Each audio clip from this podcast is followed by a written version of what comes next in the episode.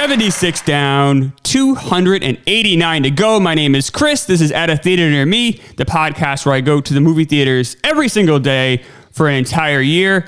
Today I have Ned Snark on. We are going to be talking about the movie The Quiet Man. But before I go any further, I want to tell you folks about the amazing popcorn at Popped Gourmet Popcorn. Popped has a store in Salem, Massachusetts, but they also have an online store at poppedstores.com. That's P O P P E D stores.com.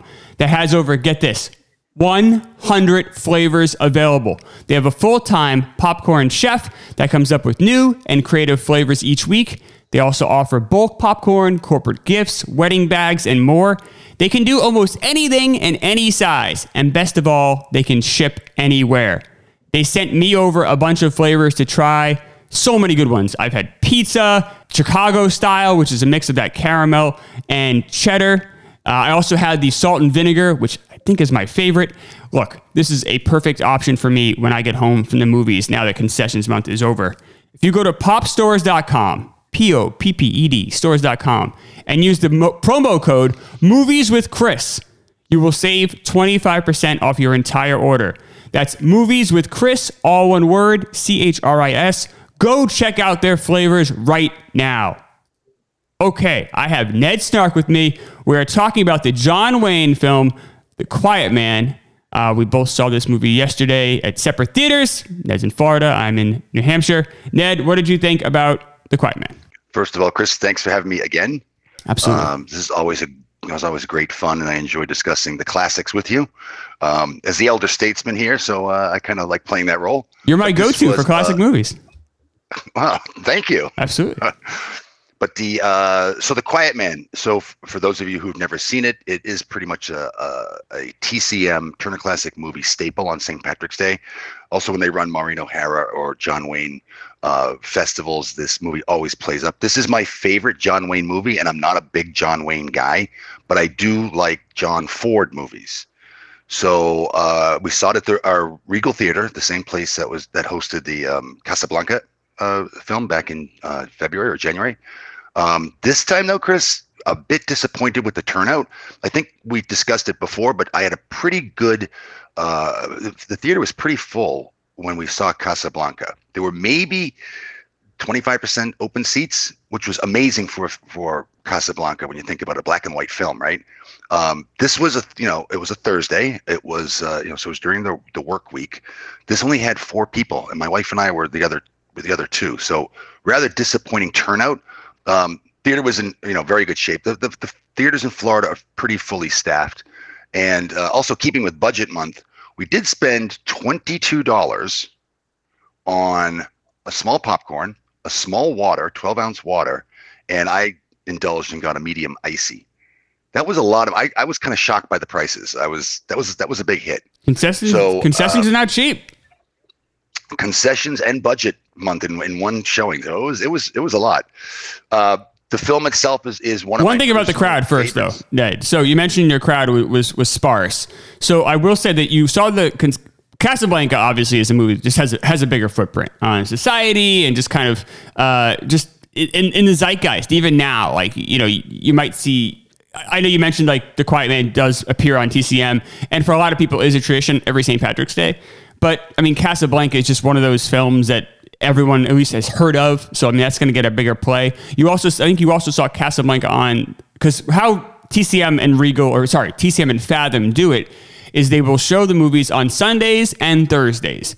Uh, that's obviously Sundays usually is to get that older crowd um, that will come out on a Sunday that day, and I bet those actually are, are are more widely attended. I'm guessing that might be another reason why Casablanca the crowd was so much different than the one you saw for Quiet Man because too, I, I've noticed myself the March movie theater audiences are much better than the January movie theater audiences. Yeah. Well, that that must that's got to be the the effect because uh, uh, I did see it on a I saw Casablanca on a Sunday, but it was also NFC Championship Sunday, so it was uh, the Tampa Bay uh, Rams game. Um, also down here in, in South Florida, the weather is great. It's beautiful. Uh, St. Patrick's Day and St. Patrick's Day night are big nights out. So uh, in our town where we live, people are out in the pubs, so they're not probably going to the movie theater, right?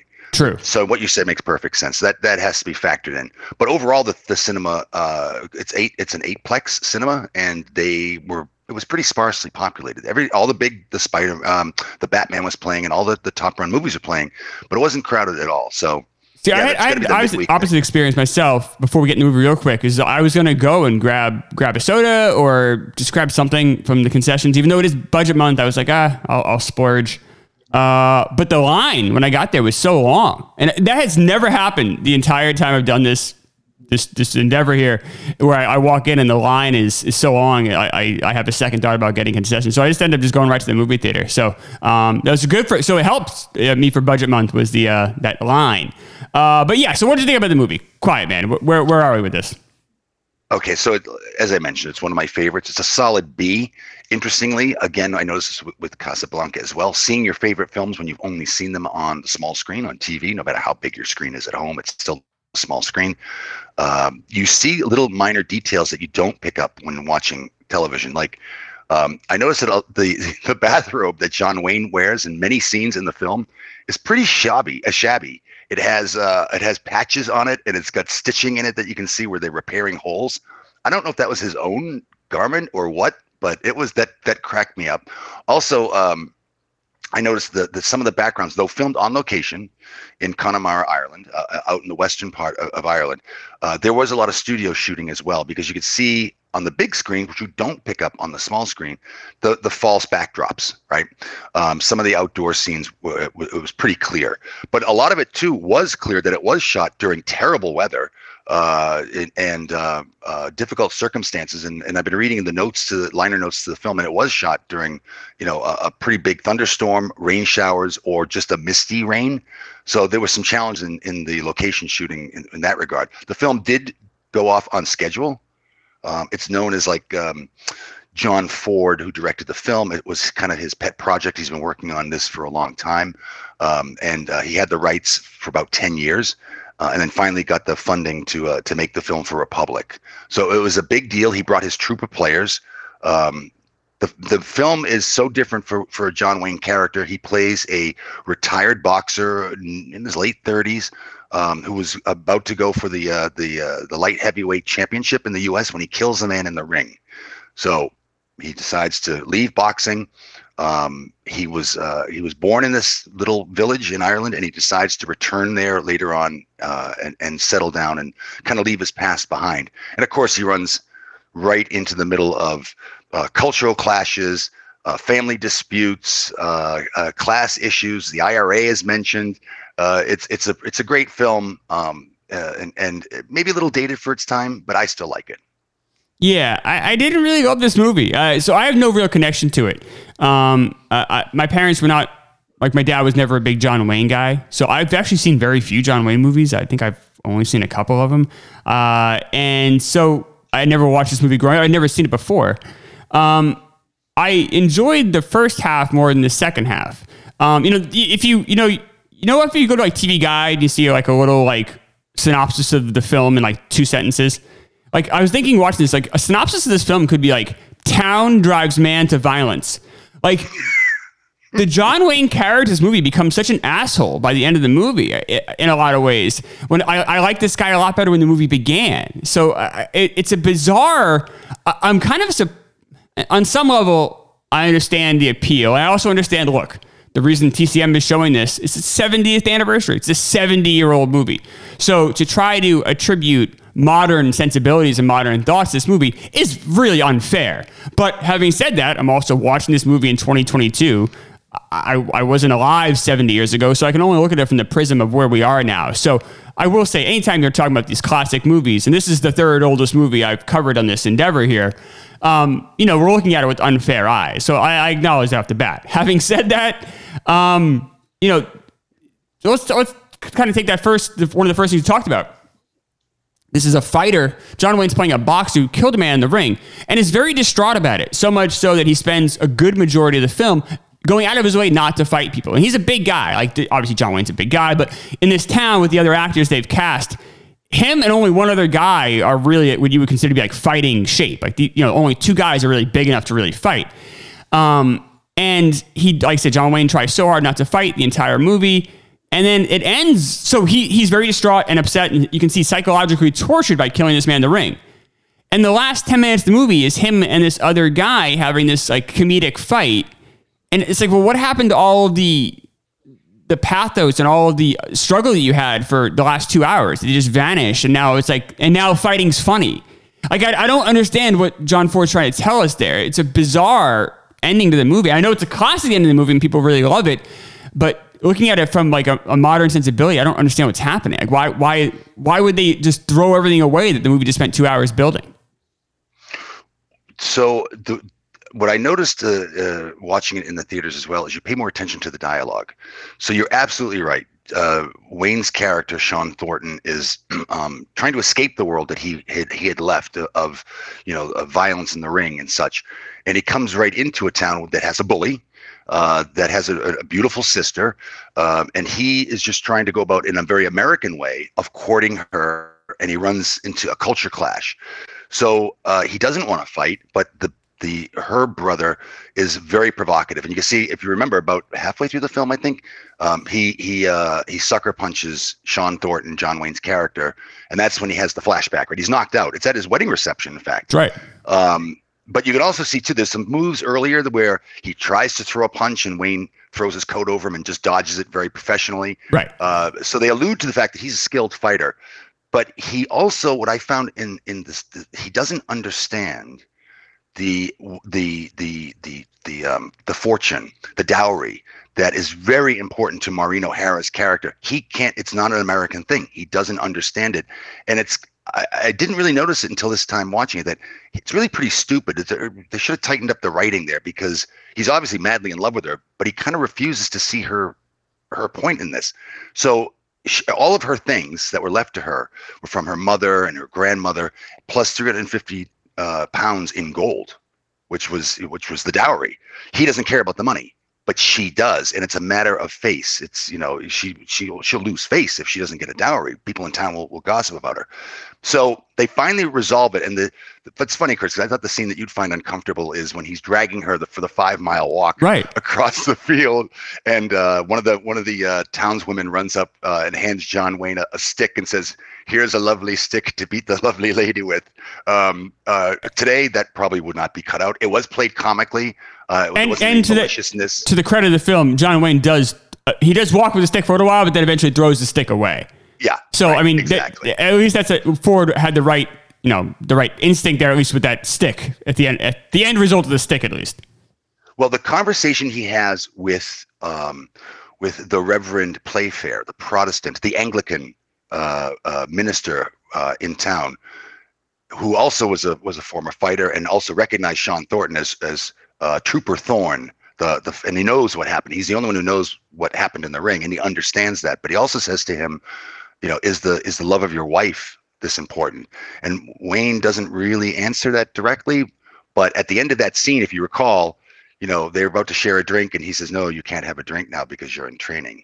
And then the next day, he realizes that he's got to he might have to fight for his wife now also to his credit you're right by the way because his character does change but he doesn't throw the first punch. In fact he sucker punched again. He throws her fort. She opens the furnace yep. showing that okay you know what? I got my fortune but we don't need it.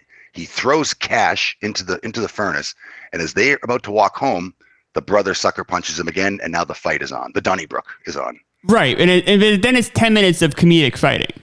Right. Which exactly. It's also, I mean, I, I know this may, may be unfair here. I'm being ultra critical here, but I mean, this is kind of what the show is to some extent. But I, uh, you know, he's a he's a heavy or he's a professional boxer, maybe a great boxer.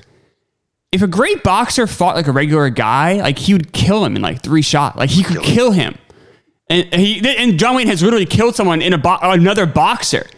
So like this guy is like a superhero where they can fight for 10 minutes. It was just it, the the to take like a movie that is seemed to work very hard to let us know how real this is. Then kind of throws all that away in the last 10 minutes for for a kind of a long-winded joke. I, I didn't it didn't really land for me. The other element though that I did like and you mentioned that was the dowry stuff. So you know, this is a little bit of a fish out of water type scenario where um, you know John Wayne's dating, uh, dating and eventually marries Maureen O'Hara, and Right. She has things that are important to her that he can't understand. I mean, that's that's marriage to some extent too. Anytime you you know, marry someone, they're going to have things that they value that maybe you don't care or understand and vice versa. And you know, you need to kind of compromise and learn that and respect the other person's value the other person's things that they value. Um, so I don't mind that. That seemed to be a pretty, you know, message that rings true even today, even though, you know, I don't under, and I like it too because I don't understand, you know, I'm, a, I'm American. So I'm on the John Wayne side where I don't like, who cares about this fucking dowry? Like, why, why do you, why do you give a shit? Um, so we could see it from this perspective, but you got to remember, oh, wait, like A, you're in her country and B, um, just because you don't value it, you know, and she and she does, it means that maybe you should learn to value it or learn to understand why she values it. So I, I like that message a lot. Uh, I just I just found the ending to be. I was really disappointed with the ending of it. I know I know people love it because of the ending, um, but for me, it really just didn't ring. Well, go, going back to your original point, um, he right, he is a professional fighter, and you're right. A professional fighter in a street fight could easily kill someone um, just because they know how to punch. But if you notice in this, he doesn't. He fights like a street fight, but he doesn't fight to kill. In fact, as you point out, it's more comedic. He knows he can take a punch and he knows he can throw a punch and he knows how far he can go. And even at the uh, halfway through the fight, Victor McLaughlin's character, Red Will Danaher, uh, gets punched and falls into the river. And Wayne says, you know, had enough? And he's like, no. And uh, they so he continues the brawl. But you can see um, very little blood in the fight too. By the way, a lot of lot of a lot of haymakers thrown, direct right. hits to the face. Yes. No no real blood. No. Uh, a lot of body blows. No one's really hurt. Uh, the whole town gets involved. So it was a bit of a a, a comic aspect to it. Um, but I think that he held back because he knew that he had to. Not only he, he's already uh, given his wife face, right? He's accepted the dowry and then he's rejected it. And you see the look that Maureen O'Hara has. She says, I'm going home. I'll have dinner ready for you. And the, the look she gives the village as she walks home is, yeah, you know, I, I, you know, my reputation is intact. Now it's up to John Wayne to like save his reputation because earlier in the film, as much as he's liked and accepted by the men of the town, they aren't happy that he's not standing up to Danaher.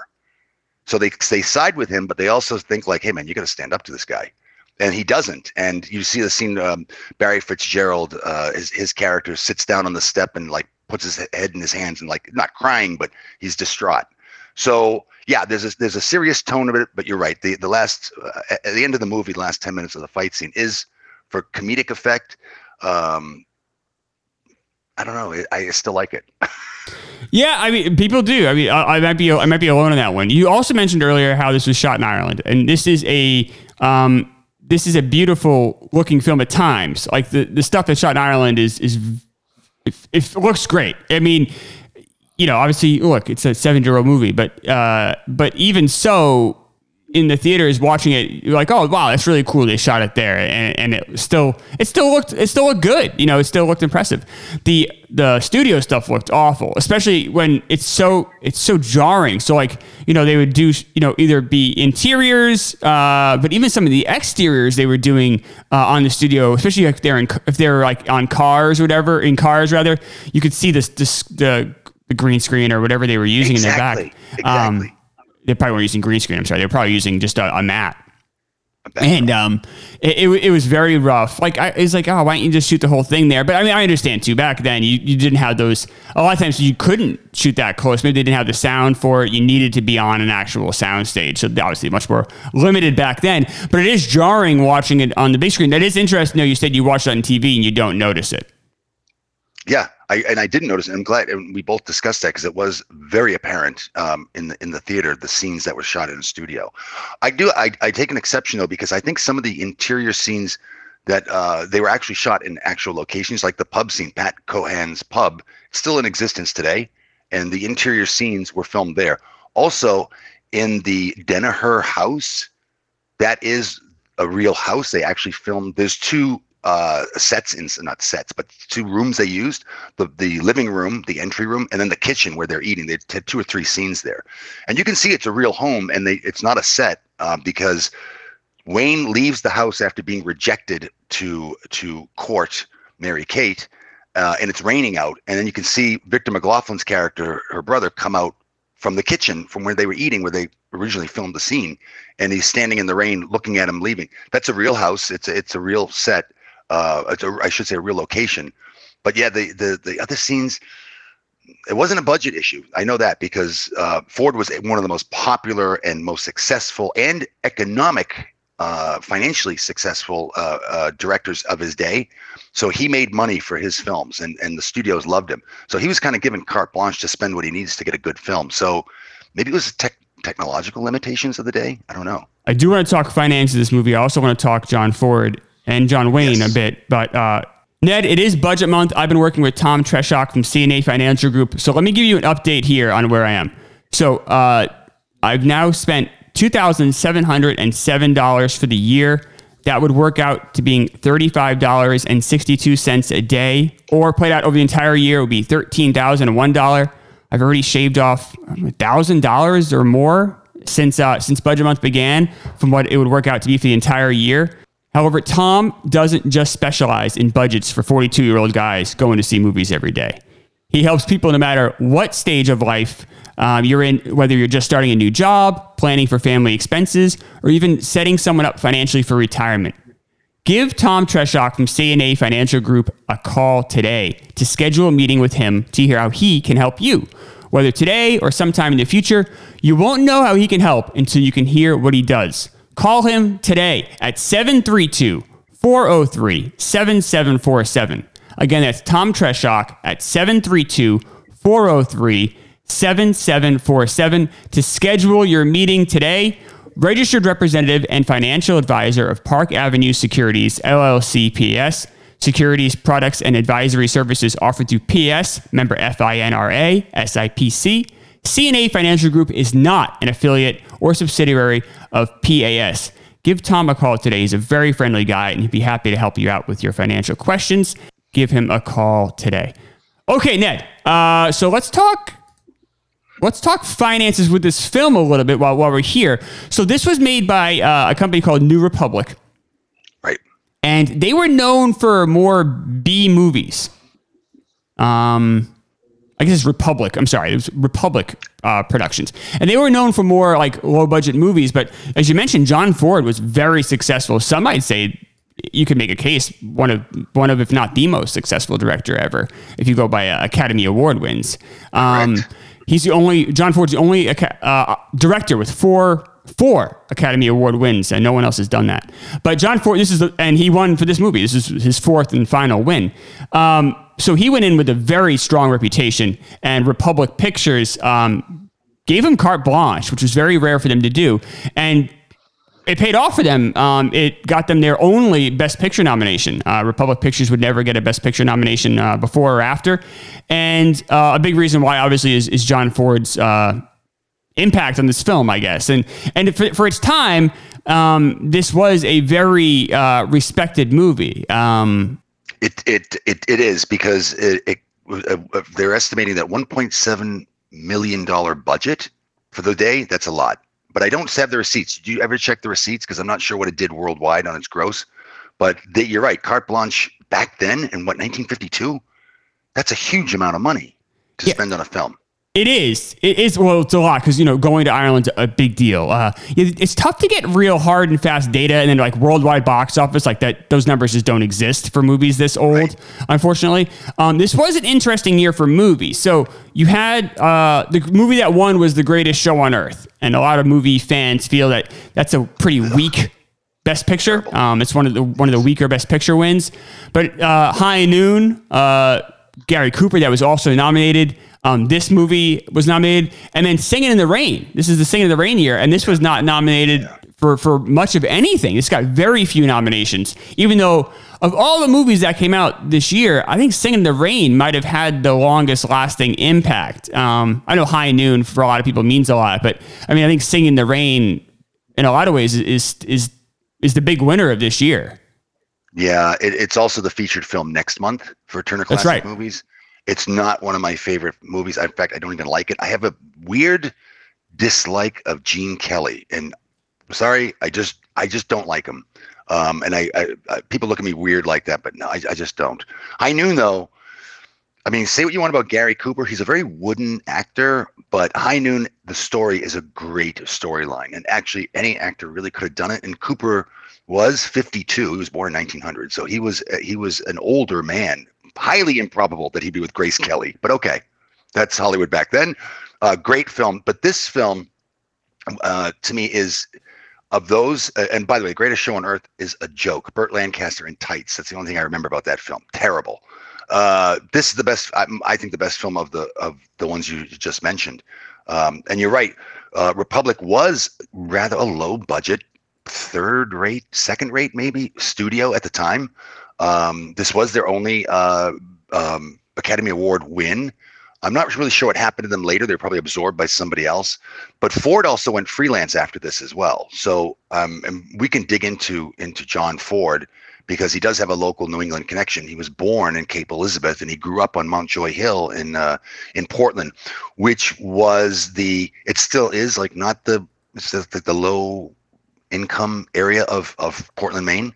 Um, his parents were both uh, immigrants from the Aran Islands and from um, uh, uh, the Galway Peninsula. So his mother was from an Aran Islander. I mean, she's she's really Irish, and uh, his father comes from um, the Galway Peninsula, a town called Spiddal, which is, if you look at a map, it's about probably 20 miles uh, west of Galway. I actually have been to Spiddal in a pub. In a pub, they only spoke Irish in the pub. I was. It was an awesome experience. So he's you know, he's he was pretty well known at the time. He also went to Portland High School. He was a bulldog, and he was so renowned for uh, uh, as a football player that they uh, they ended up. Uh, by the way, he was also born uh, Martin uh, John Martin Feeney, and he was given the nickname the Bull because he would lower his head and bull his way, whether he was a linebacker or a running back. also, um, I'm not sure what street it's on, but in the old port in in Portland, there is Bull Feeney's Pub, which is named in his honor. But he left Maine and never looked back. he went to Hollywood and uh, uh, got it. I don't know what drove him there. I was trying to find in preparation for this uh, for this uh, podcast. I tried to do some digging and find out what prompted him to leave, you know, Portland, Maine, and go to Hollywood. Uh, the only thing I could find that's that's close is his older brother, who's right. also in this film. By the way, he plays the old man. I think he's I don't know what his name was, but he plays the old man who, uh, with the beard, who's in many of the scenes. And at the end of the film, he's dying, but he comes back to life and follows the fight. Um, his older brother uh, went out first and was became a pretty successful uh, actor, producer, director, and writer in Hollywood. So I guess he went out there, uh, you know, hoping to use his cachet to, to get a uh, to get a spot in Hollywood, and immediately started being like a gopher for for a number of, of the studios at the time. Yeah, so I think exactly. He, His brother's 13 years older than him and did go out yeah. first. It was was mildly successful. I'm sure that I'm sure that's the reason, a big reason why. Uh, and John Ford had, had a had a great career. Like we said, he got he won four Academy Awards. Uh, he actually won six Academy Awards if you count the two he won for uh, directing documentaries, I believe. So I mean, yeah. just that, you know, when you're talking four or six Oscar wins, that's rare air. Uh, and this is probably right around peak um, Ford. Now, this is this for this movie. He won his fourth and final Oscar. But after this movie, he directed The Searchers, which is yeah. in the AMI, uh, the AFI Top 100. I think it's even like in the top 10. Uh, that's a movie that a lot of movie uh, movie fans really love. I'm not as fond of it, but uh, Searchers is a movie people just are speak so highly of. And then he also directed uh, The Man Who Shot Liberty Valance in 1962. Um, so I mean, he had this long career um, spanning four decades of making movies that are still relatively known, um, which is which is almost improbable for a guy from from that far back. But I feel like John Ford doesn't get. I mean, people mention the Searchers, or uh, but I feel like John Ford doesn't quite get the respect that maybe he deserves in 2022. I, I wonder if now we're starting to get to the point where the movies are just so in the past. Like you think about it, this movie came out 70 years ago. So, you know, if you you have to be in your 80s to even remember seeing it in the theaters. And I know in Ireland and it has the St. Patrick's Day connection, so because that it gets a lot of play. Kind of like It's a Wonderful Life gets a lot of play from a Christmas time. But like Frank Capra movies aren't really in the zeitgeist, even as much as they were when I was a little kid. I remember people talking a lot more about Frank Capra and John Wayne back in the 80s and 90s. And now I feel like they they very rarely come up unless you're talking to someone who's older.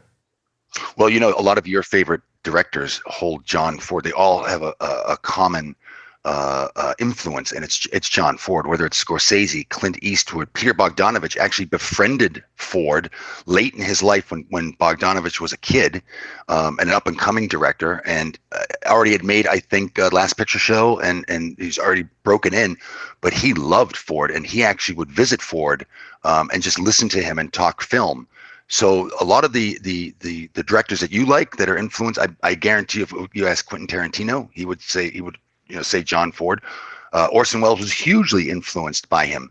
So uh, he did make his mark, I guess, in the industry. But you're right. The general public, if they speak of John Ford, it's like a relic of the past, right? Which is which is sad. You know, we're dying off. We're getting old, and so the, those of us who remember it, um, we we have to we have to hope that you young people remember these things because they are pretty good. Take out the context of viewing it with 2022 eyes um, this is still a fun film. And, and a lot of the older films that you've covered in, back in Quantum Weekend on this show, um, you know, you've got to really kind of look at them as they were in the time and, and you know, take off the veil of 2022. You're right. You're right. It's impossible to do to some extent. because uh, I can't imagine what life was like in seven years ago. I wasn't alive. I, I can only, you know, I can only tr- do my best to kind of put myself in that place when I'm watching the movie.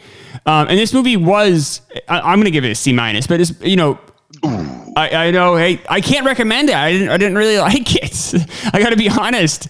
Um, but as much as I'm not a, as a huge fan of this, you have to acknowledge where it stood in its time. This won the award for best Academy Award for Best Director, won the Academy Award for Best Cinematography. And if you're so a movie, you know, if if you're going to the movie theaters in 1952 and this movie's there and it's uh it's shot in Ireland, it's in color like people yep. that was new to a lot of people like to see to see that you know see the actual real green Ireland on, on the big screen must have been quite a thrill. So that wouldn't be a thrill for me, obviously, you know, as much as it is for someone 70 years ago. So it's you have to put all of that in context and, and at least respect the movie. Um, and I, I, I can I can certainly respect the film. I just don't know if I, I like it or would ever want to see it again.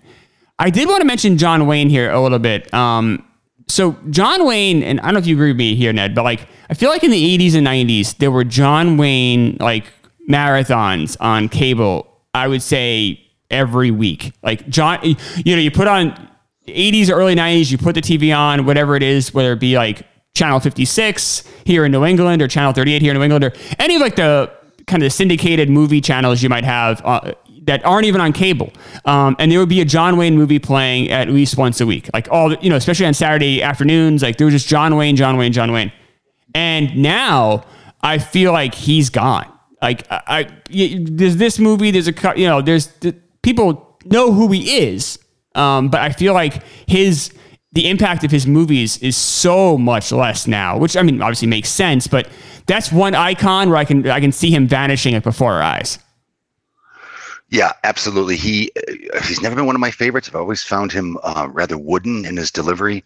Uh, but he was a you know Ford used a troupe of actors and throughout most of his films, uh, Mildred Natwick, uh, Ward Bond, just to name two in this film, um, and others as well throughout his entire career. So he made John Wayne.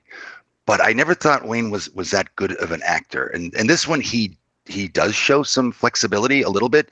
Um, but even in even in the Searchers, the most iconic western maybe ever made, um, he plays a despicable character, but he's not really stretching his acting abilities. So he just, I guess, he became as the western died in the in the fifties. Um, he became more of an icon. Excuse me. It was later rejuvenated in the late 60s with the younger directors like Sam Peckinpah and like the Wild Bunch and, and Butch Cassidy and the Sundance Kid. So it got kind of a, of a, of a new look, a more modern look in, in the late 60s and early 70s. And Wayne became, I think, an icon of the past. So I think the older generation, like, you know, my grandparents loved John Wayne. My parents didn't. My parents didn't like him. Um, um, but yeah, when when he and he died in 1977, his last film, The Shootist, is, is a pretty good movie. I like it. I don't love it, but I do like it. Um, he died shortly after that was was completed. He he harkens back to a, a, a, myth. By the way, he also was pretty mythological as well. He was in all the war movies too. Remember, um, not even under Ford, but under other directors, and he never served.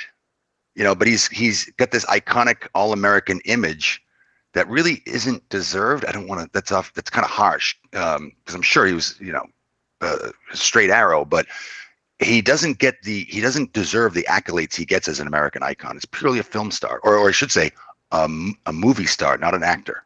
I guess to his to his defense here though is the fact that he is remembered as this right this kind of this ultimate American right like you know uh, almost like if Ted Williams was a movie star kind of thing but Ted Williams actually did it for that real was right um, but to John Wayne's credit though the fact that we do kind of know him in that way tells us that he's probably a pretty good actor because we, we are acknowledging him as this great cowboy, this great soldier, and those are the roles he was playing. And if that's kind of the takeaway, that that's a point in his behalf.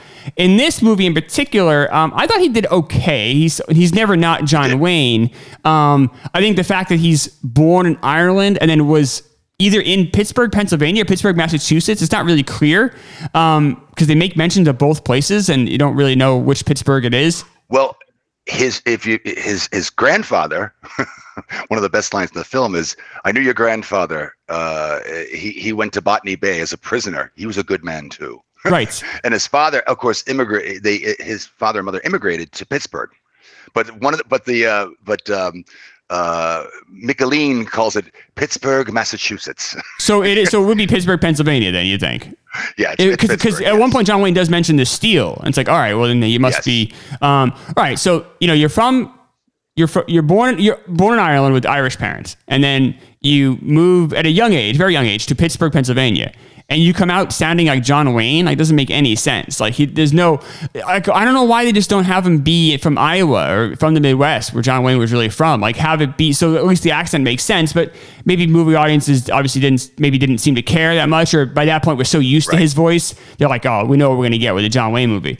Um, but I felt like he was at least putting in a little bit of an effort here with this one. Um, but yeah, I mean, I it, it did make me a little sad though, because I'm thinking like, oh man, like you know, think about the icons we have now, right? Like, um, you know, the Harrison Ford, for instance, you know, is is uh, I was talking about him on on, on KMS um, on Friday, like or on Thursday. He's a great actor, a great action star, right? But like in 50 years, are people going to be like kind of like snicker and like watch his movies with a little bit like uh, like extra judgment, kind of like I'm probably doing with this movie. Like, you know, and then will he vanish? I, am sure he will. Everyone vanishes. Every, everyone kind of disappears. Yeah. Um, but to see, like I said, but John Wayne is one where I, I've seen it happen in real time for me. Well, also, uh, I think we have to to categorize um, Gary Cooper and John Wayne as, and even Clark Gable as uh, one dimensional. They're playing themselves. Even Errol Flynn. They're you know they they're really playing themselves. It's hard to step out. And you mentioned accents. Gable did an accent uh, in a film early in his career. It was so bad that he just said, decided, I'm never doing an accent again, including as Rhett Butler, who's from Charleston, South Carolina. He plays it with no accent. So I think they become the star instead of the actor. So it's hard to step out. But Harrison Ford is a good example because if you look at the the huge variety of roles that he's played, semi-comedic, action star, uh, serious, um, empathetic. I mean, he's he's a far better actor than John Wayne far better. He'll he'll be remembered like like Tom Hanks. I mean, they're just I think uh, and well for us now an older generation based on that previous generation of the Henry Fondas, the, the Gary Coopers, the John Waynes, the the Gables, the Flynns. So I mean, you could call. I mean, Tom Hanks has been called um, what the Jimmy Stewart of our generation. I've, I've seen that mentioned yes. many times, right? Because he's the beloved everyman character. Yes. Um, and and I, but I do have to say that the, the Hanks uh, and and the Fords are much better. Even DiCaprio, much better actors than the movie stars of previous eras. I do want to talk a little bit more about the cast of this movie. But before I do, Ned, are you sick of skyrocketing prices and vendors never having anything on the shelf? For 40 years, KL Jack has been the premier industrial supplier in northern New England. They are a proud family owned company headquartered in Portland, Maine. They proudly distribute quality brands such as Lenox, 3M, DeWalt, and strong, durable, American made Viking brand drill bits and cutting tools. Head over to kljack.com right now and use promo code TIM10. That's TIM10 to get 10% off your first online order. KL Jack has the quality fasteners, abrasives, safety products, cutting tools, and chemicals you need to keep costs down and keep rolling. KL Jack has locations throughout Maine and New Hampshire but is shipping nationwide daily. You order it, they pick it, they pack it, and they ship it. If you are an electrician, plumber, or work, work in HVAC, this is a no brainer. If you have any industrial supply questions at all, you can reach out to Tim Riggles on Twitter. That's at Tim Riggles, at T I M R I D G O L D S, or you can go to kljack.com right now. Use that promo code TIM10, TIM10. You get 10% off your first online order. Ned, you said you wanted to talk a bit about some of the cast and, and how a lot of people in this cast were related. A, a lot of the actors in this uh, this uh, performance were brother and sister. A lot of them were are, are, are actual Irish ancestry. So um, Barry Fitzgerald, who had already won a, I think he won one of those rare co uh, lead actor Emmys for um, Going My Way. Uh, the Oscar. Crosby.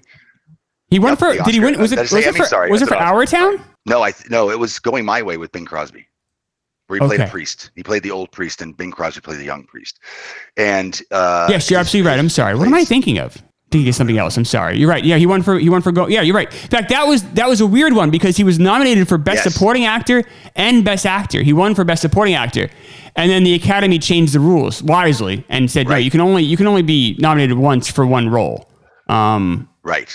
which which makes sense. Well, his uh, uh, Barry Fitzgerald Fitzgerald was his stage name, and his his born last name was Shields, and his brother is Arthur Shields, who plays uh, the Reverend um, Playfair, uh, the Anglican Reverend. Um, now, interesting about Arthur Shields, uh, he goes back uh, as a as a theater to the Abbey Theatre in, in Dublin. He was a true Irish Republican Army member before the 1916 revolution. He's a true uh, I- Irish uh, rebel. Um, but Barry went. Barry is much older, and he went to Hollywood and left and became very, very popular as, as in the 30s, as you can see. Um, but also, Maureen O'Hara had her older brother and her younger brother in this film, and her younger brother was play, played the younger priest to Ward Bond. Right. So if you recall, Ward Bond was the older priest and very good, and his accent kind of believable. Uh, had some of the better lines in the film, I have to say. He was also the narrator. Um, he had a younger priest. That's that is um, Maureen O'Hara's younger brother.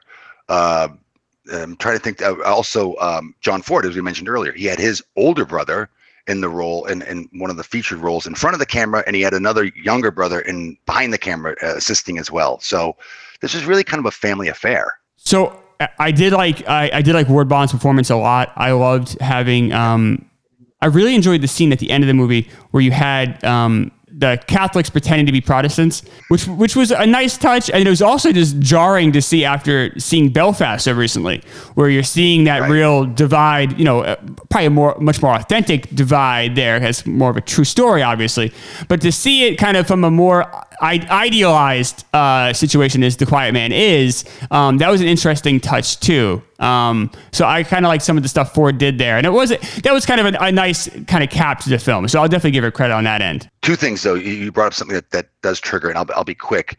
Uh, first of all, this is the first film that had uh, Gaelic Irish in it. So there is a scene with Ward Bond and Maureen O'Hara where she's too embarrassed to speak openly about what's going on with her and John Wayne. And of course, Ward Bond spends most of this time, this movie trying to fish for the giant salmon that's been eluding him for 10 years, which is, is funny. And they switched to Irish for, for a brief spell. That's the first time uh, in movie history. So that was interesting touch.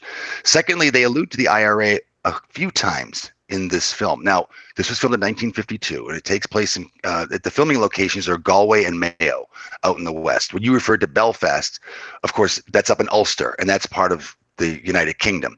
So you still had this this lingering contingent of Irish republicanism of uh, seeing it one united country, um, uh, and those who are like, okay, let's let the let the North be the North, and we're the, our own republic. So, and it, it's interesting that it's alluded you know, the IRA is alluded to twice in this film. In fact, at the end, they said if the IRA was involved, Danaher, your house would be burned to the ground, which is pretty interesting to see. Because I'm sure Americans are like, what the hell was that all about? But he left it in. So, um, yeah, in that in that regard, it was uh, it was a pretty um, interesting film in that regard for its time. And we should mention too Victor Mc- McLaglen, who played uh, who played Don Danaher, the old, the older brother. Yep. He was nominated for an Oscar, and I think he's actually pretty good. It's a pretty tough role to play. He's, he's just kind of an asshole the entire time. Um, but he Right. he he goes all in, and and he. I don't think that role is written particularly well, um, and but he does a really good job with it. He does the best I think you could do with a role like that. Well, Victor McLaglen too was 64 at the time of filming, and he was one of Ford's staple actors. In fact, I think he won. I might not have to check this. Uh, he won an Academy Award for The Outsider, which is also an Irish film right. made by John Ford The back Informer. in the early 30s or mid 30s. The Informer, sorry. I've never seen that. Uh, I haven't either, but it's on my to watch list. Um, but anyway, uh, he was in very poor health at the time, and a lot of the fight scenes and such were had to be filmed very carefully with stuntmen. You could see it a little bit in some of the action scenes. Um, and and Ford was merciless to him. He uh, he goaded him all over the set. You know, calling him, you know, hey, fat man, get in shape, old man. You know, do do your job, old man. Oh, he was he was John Ford was not easy to work for, but McLaglen, you know, was one of his his, his uh, stable of actors that knew how to work with him. But um, he did, he, you know, he he plays a comedic asshole. Yeah, you're right, a comedic, right, and, uh, and difficult character. Yes, someone who's just not likable at all uh, especially for if you're watching some American audience, you don't really understand a lot of the stuff that's so important to him either. Um, and right. but he's not going to have like the the softness of a Maureen Harris, so he's ha- having to play that role, just having to go be violent about it too. You know, where he, where he's always antagonizing John Wayne. So he he does a he does a good job. He didn't win the Academy Award, but at least was nominated that year. Um, Ned, thank you so much for joining me. Are you gonna are you gonna come on for Singing in the Rain? You gonna come back on next month, or you gonna am I gonna get you dragged to the theaters for that one? Okay, I see. I, I see. I see his face. Chris, Chris, like, don't make me. I'll, I'll do my duty if you ask me, Chris, but it's not one of my favorite films. It, really isn't. Well, I but, have to uh, go. I will if you, if you want me to do it. I have to go. So, because I'll. Okay. Yes. All right, then I'll do it with you. Sure. I, I have seen it before. I don't remember. It's been a long time, and I saw it. I don't remember loving it, but I. But maybe if we see it again with new eyes, we'll both walk away with a, a love for Singing in the Rain. Yeah, Ned's already dreading it. Look at his face. I can see his face. He's just like, ah, oh, fuck, I don't want to see this movie. That's, that's how I feel like half the time. Welcome to my world. All right, World. Thank you for joining me. Uh, oh, and then let's talk all aboard. Uh, let's talk about your podcast for a second. You got uh, got some stuff going on over there, right? Yeah, thanks for reminding me because we almost slipped away again. But yes, uh, I, I also have a part time gig with um, Adam from New Jersey, and sometimes I'm Latino Kirk Minahan. We're having a bit of a squabble right now, but uh, the All Aboard episode is we record every Wednesday night. We try to drop it before Shabbos on on Friday for Adam because he's our editor. But we do want to point out uh, we in our latest episode that. Uh, that uh, Latino Kirk Minahan right now is in London and he's connecting today to Vienna, renting a vehicle, and he's driving across into Slovenia to spend uh, at least a week uh, working with Ukrainian refugees at aid camps. Uh, he's looking for donations, and we, we ask all of you to reach out to him in his DMs. He'll he will stay in touch. Uh, he will stay in communication as long as he has you know service. Uh, and please, we ask everyone to please be generous, donate. It's a good cause. No matter how you feel about this conflict, there's still innocent people involved. So, if you can find something as we come into this Easter season to be giving, please do so and reach out to Latino Kirk Minahan at it's at Kirk, Kirk Latino. Latino. so at K I R K L A T I N O, and um, and you can help that cause. Thank you, Chris. Thank you, Ned. Uh, I will talk to you soon, and I will talk to you folks on Tuesday.